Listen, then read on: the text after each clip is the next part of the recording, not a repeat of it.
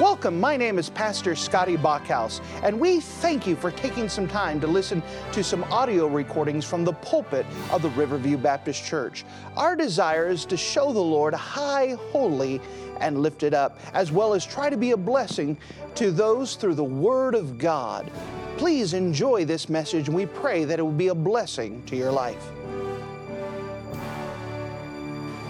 And if you would mind to take your copy of the Word of God and turn with me to the Old Testament package, passage of 2 Samuel. The second the Old Testament passage of 2 Samuel and chapter number 12.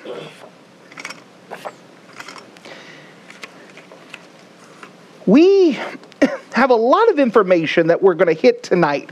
And because of it, we are not going to read a lot of scripture as much as we are going to storytelling mode, just to try to weave this together. As we're hitting the life and ministry of, of Solomon, we have to kind of explain where did Solomon come from? And we've spoken about that David and Bathsheba and their affair, the murder of Uriah. We spoke about the aftermath to a degree. Now we're going to fast forward and we're going to talk about the things that happened in David's home because how was it that Solomon, who was born the last of David's children, is the one that took the throne? What about, as tradition had it, that the oldest child was supposed to be the next in line? What happened to these other children? What happened in David's family. And we're going to see the heartbreaking tale of the trouble within the home. But we're going to pick it back up, kind of coinciding with something that we've hit already previously in the book of 2 Samuel, chapter number 12. 2 Samuel, chapter 12, we're going to pick it up in verse 5 after the parable of the traveler, which we hit on Sunday night. Let's kind of pick up the aftermath in verse number 5. 2 Samuel 12, 5. And David's anger was greatly kindled against the man. And he said to Nathan, As the Lord liveth, the man that hath done this thing shall surely die, and he shall restore the lamb fourfold, because he did this thing, and because he had no pity. And Nathan said to David, Thou art the man. Thus saith the Lord of Israel I anointed thee king over Israel, and I delivered thee out of the hand of Saul. I gave thee thy master's house and thy master's wives into thy bosom, and gave thee the house of Israel and of Judah. And if that had been too little, I would have moreover have given unto thee such and such things. Wherefore hast thou despised the commandment of the Lord to do evil in his sight? Thou hast killed Uriah the Hittite with the sword, and hast taken his wife to be thy wife, and hast slain him with the sword of the children of Ammon. Now, therefore, the sword shall never depart from thy house, because thou hast despised me, and have taken the wife of Uriah the Hittite to be thy wife. Thus saith the Lord Behold, I will raise up evil against thee out of thine own house. And I will take thy wives before thine eyes and give them to thy neighbor. He shall lie with the wives of the son. For thou hast done it secretly, but I will do this thing before uh, all Israel and before the sun. And David said to Nathan, I have sinned against the Lord. And Nathan said to David, The Lord also hath put away this thy sin, but thou shalt not die. Howbeit, because this deed thou hast given great occasion to the enemies of the Lord to blaspheme, and the child also that is born unto thee shall surely die. And if you have a habit of marking things in your Bible, would you mark a phrase that is found in the book of 2 Samuel in chapter 12? 2 Samuel chapter 12, and notice with me in verse 11 I will raise up evil against thee. Here's the phrase out of thine own house. Out of thine own house. And with this, I'd like to title this Judgment upon David's Family. David, uh, judgment upon David's family out of thine own house. Let's go to the Lord together and let's pray.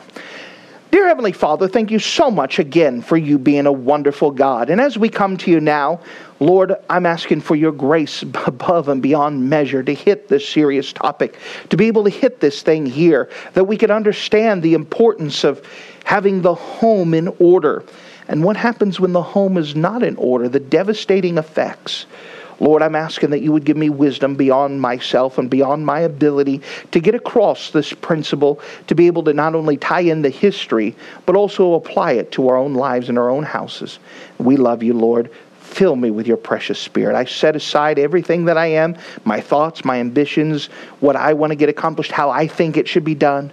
Lord, you take it and do it however you see fit to glorify your own name and to help us to keep our eyes on you and to do things the way you asked us. In Jesus' name we pray. Amen.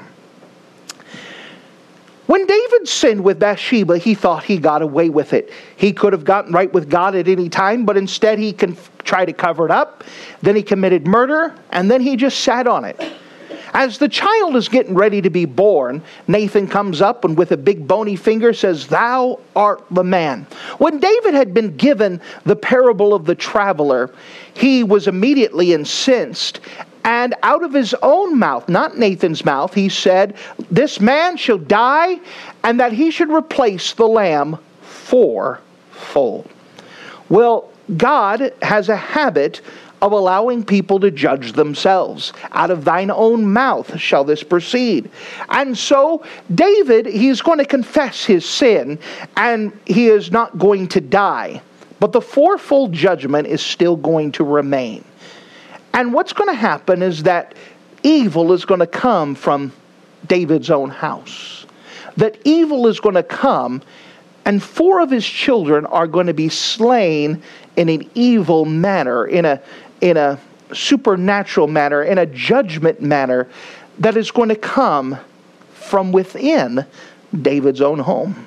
You know, we live in a world we know that is dangerous. We tell our children, don't take rides with strangers. We teach our children, don't talk on the internet to strangers. We try to teach them about the dangers of outside forces.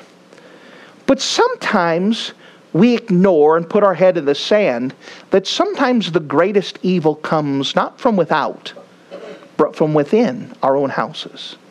When I say that according to Scripture, the most dangerous place to be for David's children is in the own home, all the evil that came from here and devastating things came from David's own house. Now, What's the source of this? We know that part of it is a judgment. But why did this come to pass? Well, it was because David was not the parent he should have been. David was not the parent. Because of this, it set up an environment within David's own house for evil to produce, for evil to spread, and for evil to pollute because they would not take care of their own house. It is so easy for people today to point at the dangers outside of the home and yet neglect God's principles and allow evil, and that word is used intentionally, evil to breed within their own home. The most dangerous place in this account was within David's own home and not without. Again, we neglect this. We feel like we can raise our kids however we want or neglect to raise our kids however we want, and there's no judgment. But may I tell you from the life of David, David, who knew what he was supposed to do, failed to be the parent. He failed to discipline his kids, and it set up an environment for evil, death, and destruction to come. This was not God's fault, it was David's fault. And this is an extension that David as not being whom he should. Once he sinned with Bathsheba, it destroyed his walk with God. And his kids suffered the consequences of David's disobedience in the home to raise his kids.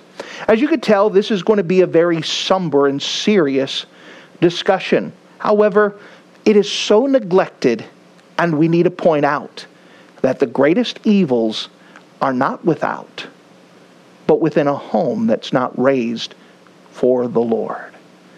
As we see the fourfold judgment come to pass, the first one to take the punishment would be the death of the child. As we continue in 2 Samuel chapter number 12, starting at verse 15, what happens is that Nathan departs and the child is born and it was very sick. David goes and beseeches God and says, God, please. And he begins to fast and he begins to pray. And, but the child passed. The, so the um, men and the servants were afraid to tell David that the child passed because he's been refusing to eat for days and pray. And they just figured that if they told him that he would just be devastated. However, his response was quite different. Again, I'm going to just read some passages and do the storytelling, but notice what David's response was when they they um, when they finally told him. Notice with me, if you don't mind, in verse 19. 2 Samuel 12, 19. But when David saw that his servants whispered, David perceived that the child was dead. Therefore, David said to his servants, Is the child dead? And they said, He is dead. Then David arose from the earth washed and anointed himself, changed his apparel, and came into the house of the Lord and worshiped. Then he came to his own house, and when he required, they set bread before him and did eat. Then said his servants unto him, What thing is this that thou hast done? Thou didst fast and weep for the child while it was alive. But when the child was dead, thou didst rise and did eat bread. And he said, While the child was yet alive, I fasted and wept, for I said, Who can tell whether God would be gracious to me that my, the child might live? But now he is dead, wherefore should I fast? Can I bring him back again? I shall go to him, but he shall not return to me. So David had a practicality here. When the child died, he said, There's no use of fasting and prayer that my child would live. He's passed. God's not going to bring the child back. But notice with faith, he said, The child can't come back to me, but I can go to him. One of the encouraging things we learn from here is that when a child passes before the age of accountability, before they realize they're a sinner, they're safe with the Lord. David had confidence that he was going to see his child again in heaven. That was at least a comfort, and that's something that we could use for someone to comfort if they do lose a child, that we can go to them. They can't come to us, but they can go to him. But this child had passed because of David's sin. It was a direct result, and it was something that was told to him by the prophet Nathan. However, there are three more uh, devastating effects, devastating deaths that is going to occur. And again, it comes because David was not the parent. Let's go to the second one. That we start off that the child died. The second thing that we find is Amnon had a friend. Amnon had a friend. Notice with me in 2 Samuel chapter 13. 2 Samuel chapter 13, and notice with me in verse 1. And it came to pass after this that Absalom, the son of David, had a fair sister, whose name was Tamar. And Amnon, the son of David, loved her. So now we're introduced to some characters. You now have Absalom, who is the second born. You have Amnon, who is the firstborn of David. But they have different mothers. So Amnon's the firstborn because of one mother. You have Absalom, who is secondborn because he has a different mother. And Amnon, or Absalom had a sister by the name of Tamar.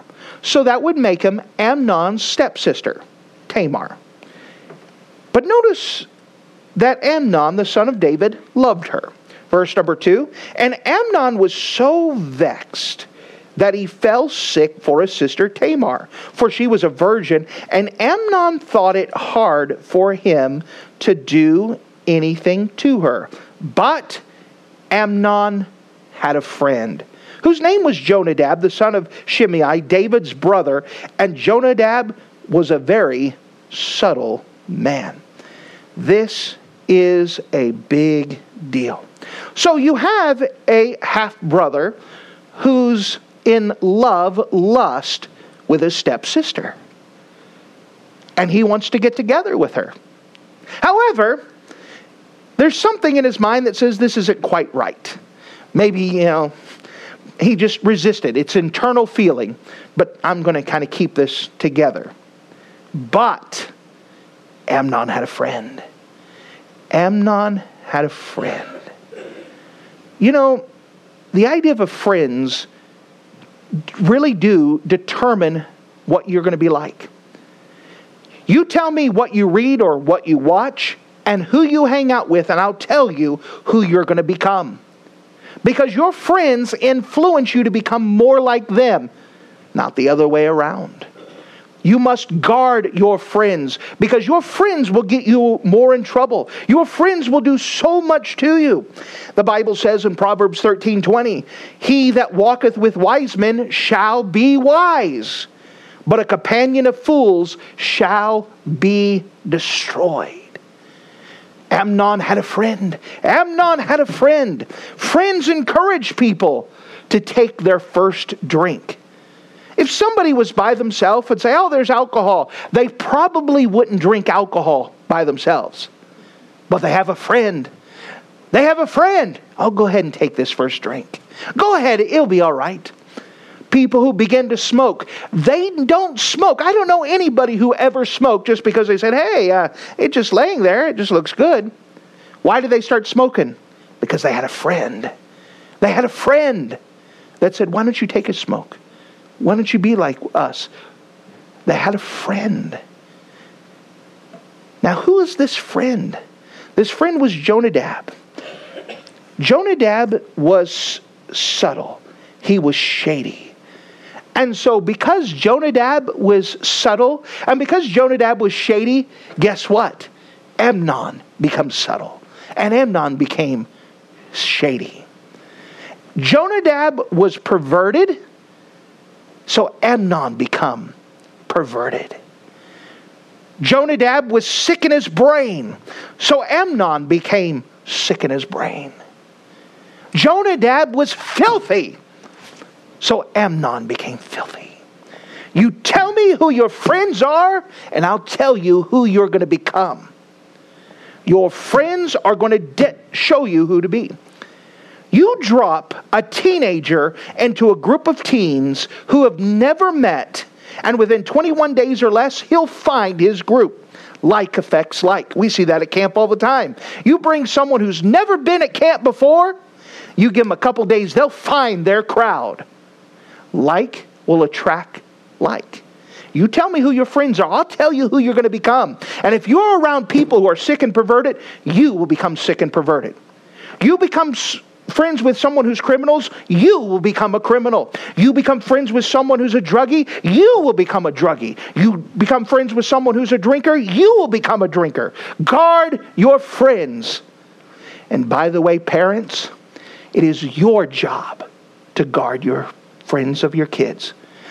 But if I tell my friends not to hang, my kids not to hang out with those friends, they're going to hate me. Your job is not to be liked. Your job is to be parent. You are trying to save their life, save their life. And David didn't do it. What made it even worse is that Jonadab was a cousin. Remember that the dangers in David's home did not come without, they came from within. It was a family member who was perverted. It was a family member who was filthy. It was a family member who was wicked. You show me who your friends are, and I'll show you who you're going to become. No exceptions. No exceptions. Let me tell you, you need to get yourself around people who love the Bible, and you'll become someone who loves the Bible. You give someone who's critical, you'll become critical. You tell me who your friends are, and I'll tell you who you're going to become. So what happens?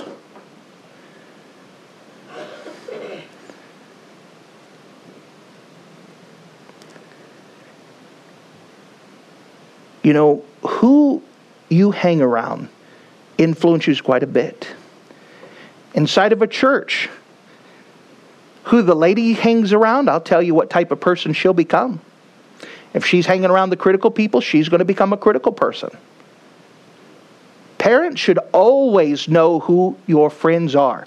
You should always know the names of their friends, the names of their parents, what their parents do for a living. You need to have all of that information, or you can't let them be friends with them. You should know everything about that. Why? Because it's your job as a parent to guard them. Who are your friends in church? Are they going to be people that draw you closer to the Lord or further away? The power of a friend is more powerful than a f- power of a parent. Your friends will encourage you to ignore your parents. You tell me who your friends are, you'll tell I'll tell you who you're going to be. Your friends are more powerful than your pastor. You want to be with your friends? You'll ignore your pastor. Guard the friends. And that is the job of a parent. You know, you just don't join up with that friend, by the way. You join up with those who are associated with that friend. Because that friend is hanging out with other people and they're becoming worse, and you will become worse. You tell me who your friends are, and I'll tell you who you're going to become.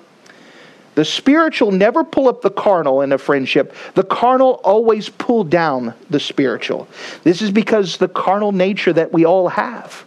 We always lower down to the least common denominator. You know, even as a pastor, I guard my preaching friends. I guard who who I read and who I listen to and who I fellowship because if I have wrong friends, they will affect me. Who's your boyfriend? You tell me who your boyfriend is, I'll tell you who you're going to be like. Who's your girlfriend? You tell me who your girlfriend is, I'll tell you what you're going to be like. Who are your friends? Here's Amnon, who was already having issues. Well, you could already tell what he was like because of the person he hung around. Jonadab was a very subtle man. And here's Amnon, who told Jonadab, Jonadab, you know Tamar, our co- your cousin, my sister. I love her. I can't do anything with it, but you know, oh man, I really love her. I want to be with her. Jonadab says, Why don't you? What, what do you mean, why don't I? Why don't you? You want to be with her? We live in a world where whatever you want is right. Why don't you be with her? Well, I, I don't know how to do that. He says, What about this? Amnon, why don't you pretend that you're sick? Oh, I'm so sick. I got COVID. I'm so, I can't survive. I don't know. And so I need someone to bring groceries to my house. I need someone up there. So, Tamar, call her up, text her. Tamar, I'm really sick. Can you come and make me something? Can you be a help to your brother? She doesn't know any better, so she comes. Jonadab says, All right, when she's there, lock the door. And you could do whatever you want to her, and no one will stop you. Tamar begs for her life. This is a horrible, messed up story. She begs for her life in verse 12. She answers him, Nay, my brother, do not force me, for no thing ought to be done in Israel. Do not this folly. But Amnon had a friend, and he raped his sister. Horrible story. Why? Because Amnon had a friend. He would have never done it on his own, but he had a friend who was a very subtle man whose name was Jonadab.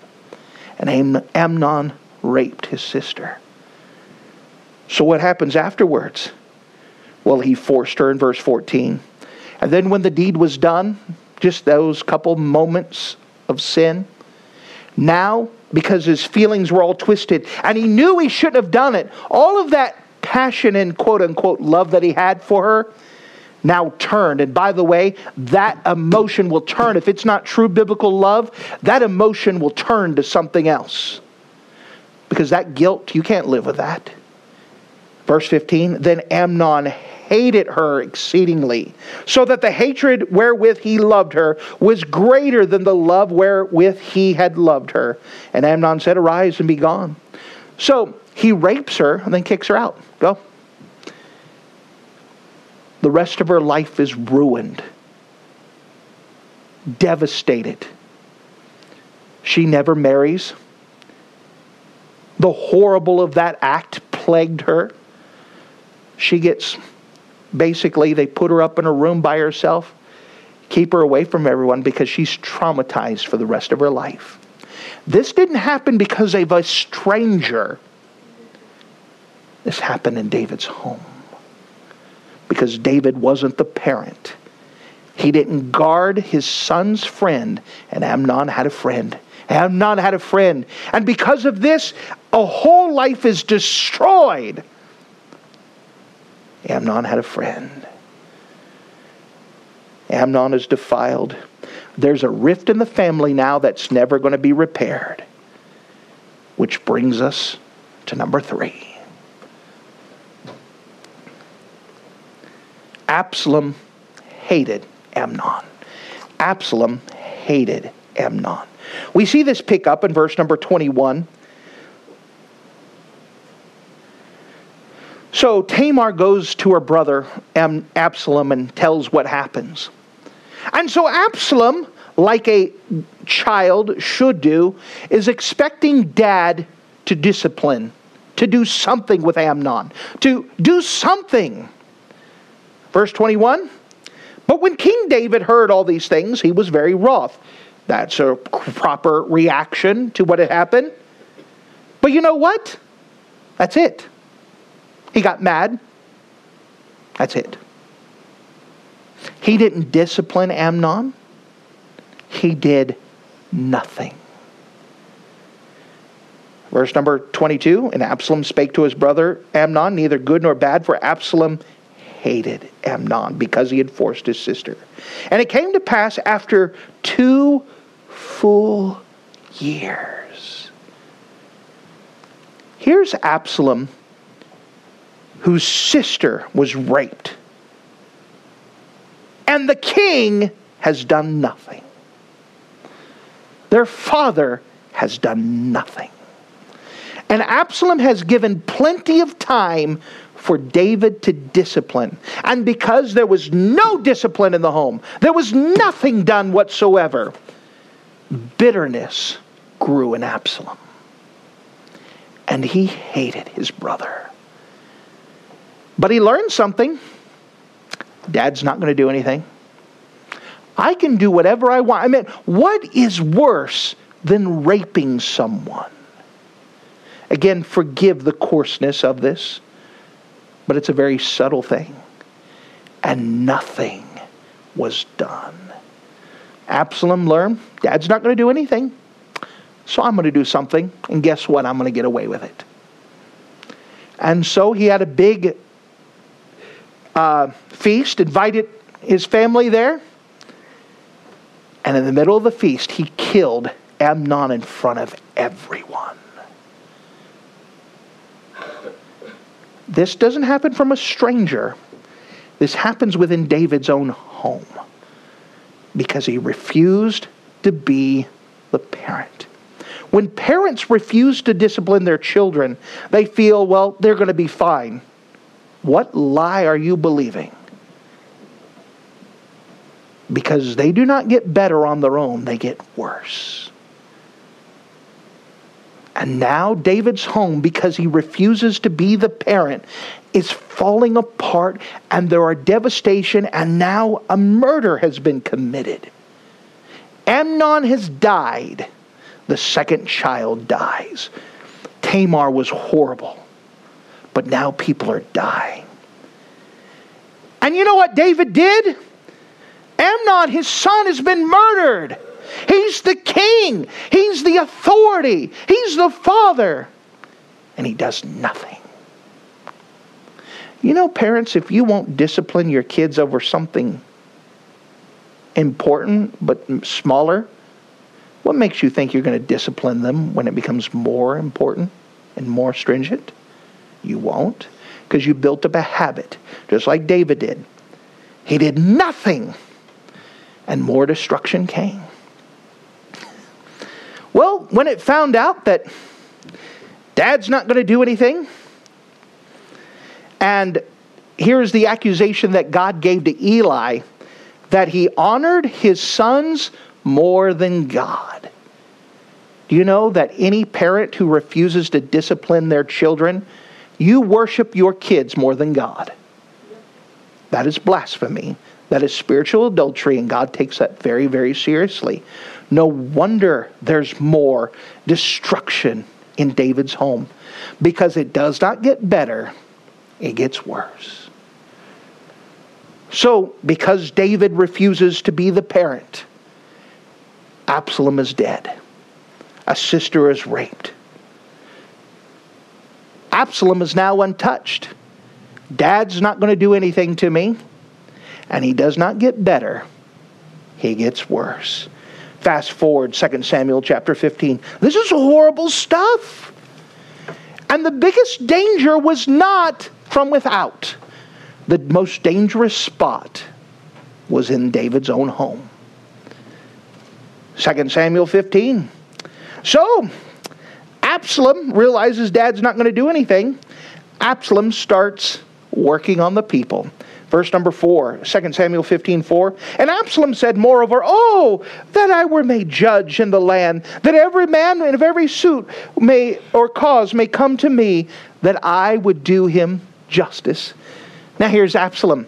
He's undercutting his dad's authority. Oh, of course, you know my dad. He's not going to punish evil. He's going to let people get away with stuff.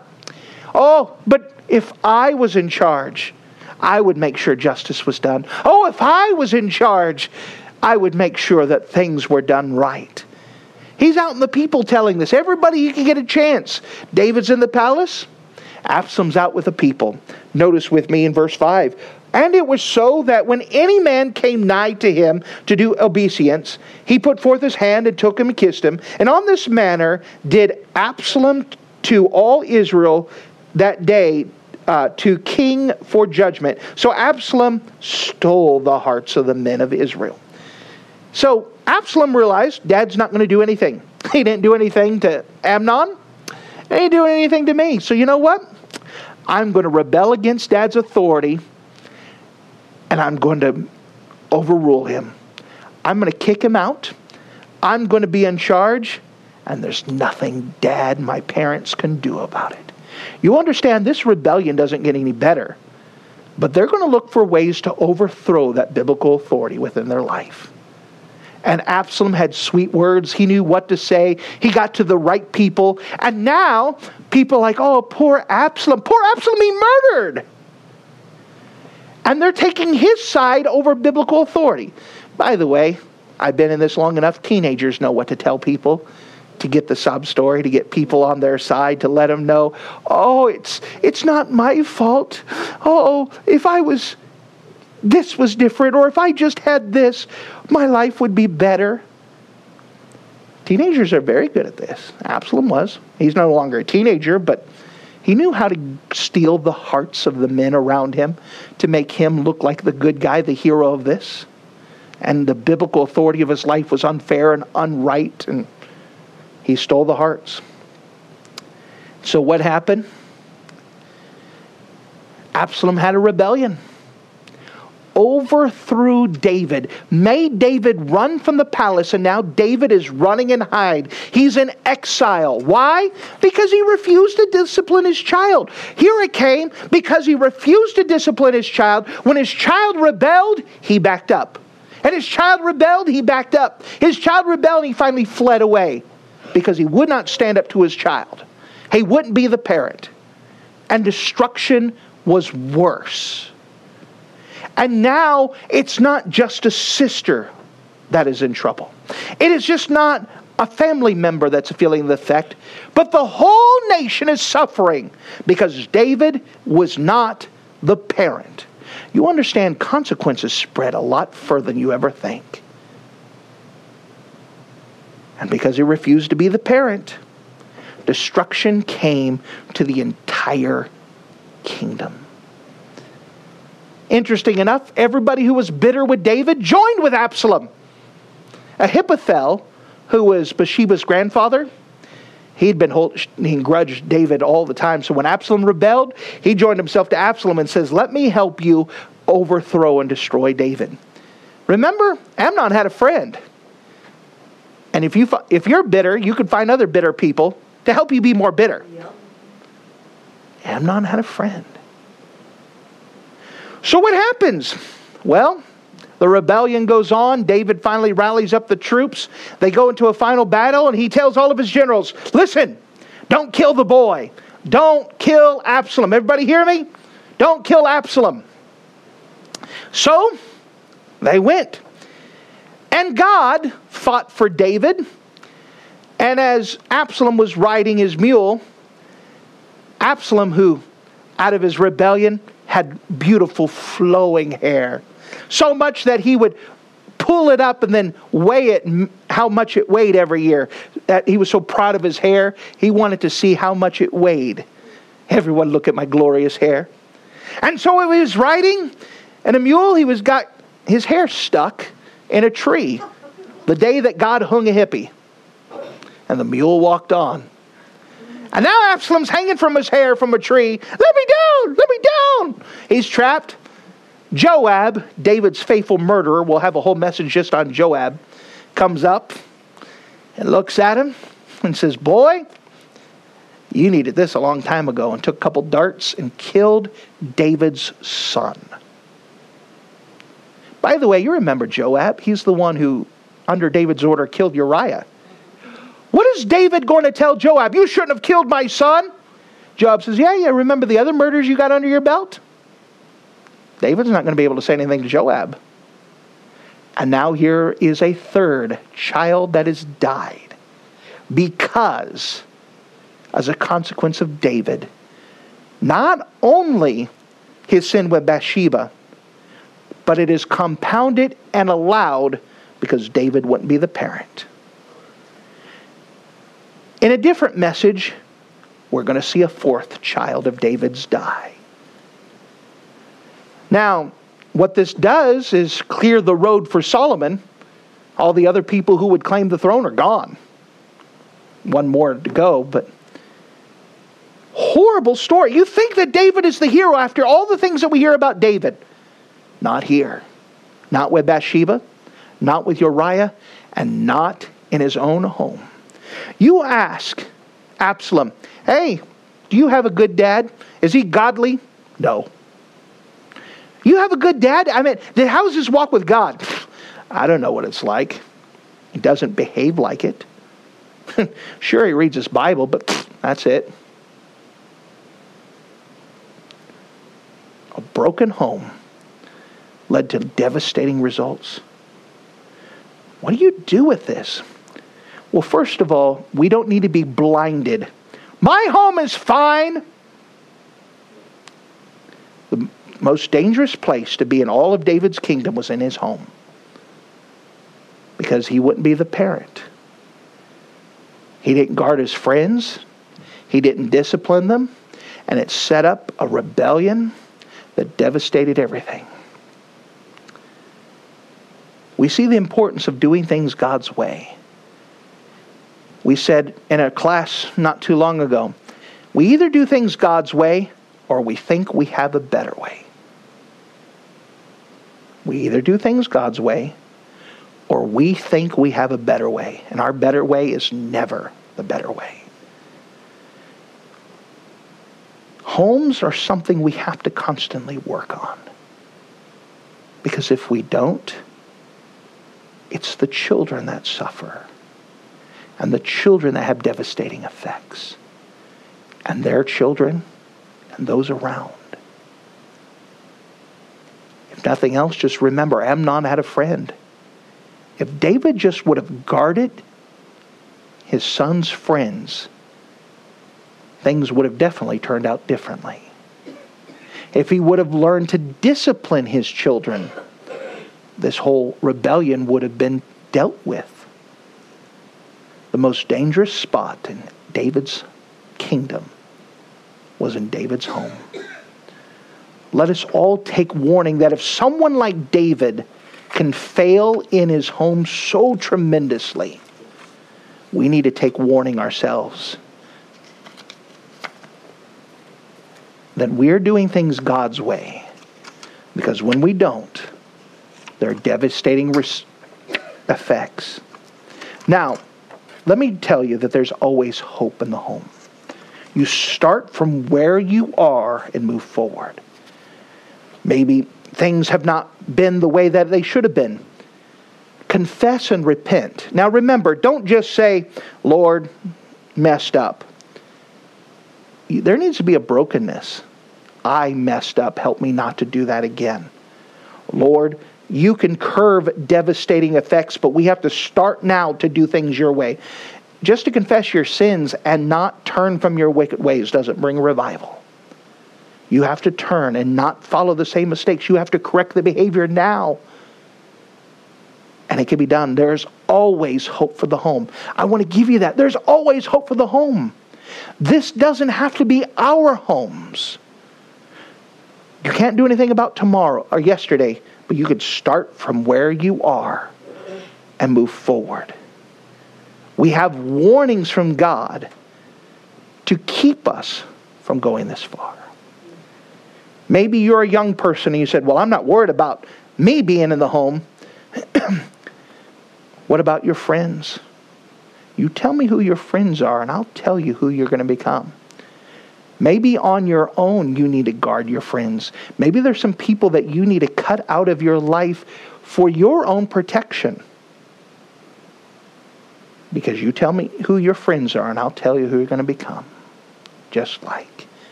Maybe you're an adult. Are you guarding your friends? Who are your friends? If you're a parent, are you guarding your kids? Are you following God's principles? Let me tell you, there are consequences, both good and bad, depending on which way you go. Thank you for listening to this audio message. This is Pastor Scotty Bachhaus, and I encourage you to take this information that you just received and make a specific decision to follow after the Lord. If you don't know Jesus Christ as your Savior, let me beg you to take the time to receive Jesus Christ for the forgiveness of your sins. If you are saved, I encourage you to make a decision in your life to help you get closer with the Lord. If there's anything specific we can do to be a blessing or to pray for you, we encourage you. Look us up on the internet at riverviewbc.com. Once again, that's riverviewbc.com. Or if you would prefer to call us, you could give us a call at area code 920 530 6308. Once again, that number is 920 530 6308. If there's anything we can do to be a blessing or an encouragement to you, please let us know. We would love to make ourselves available. Thank you.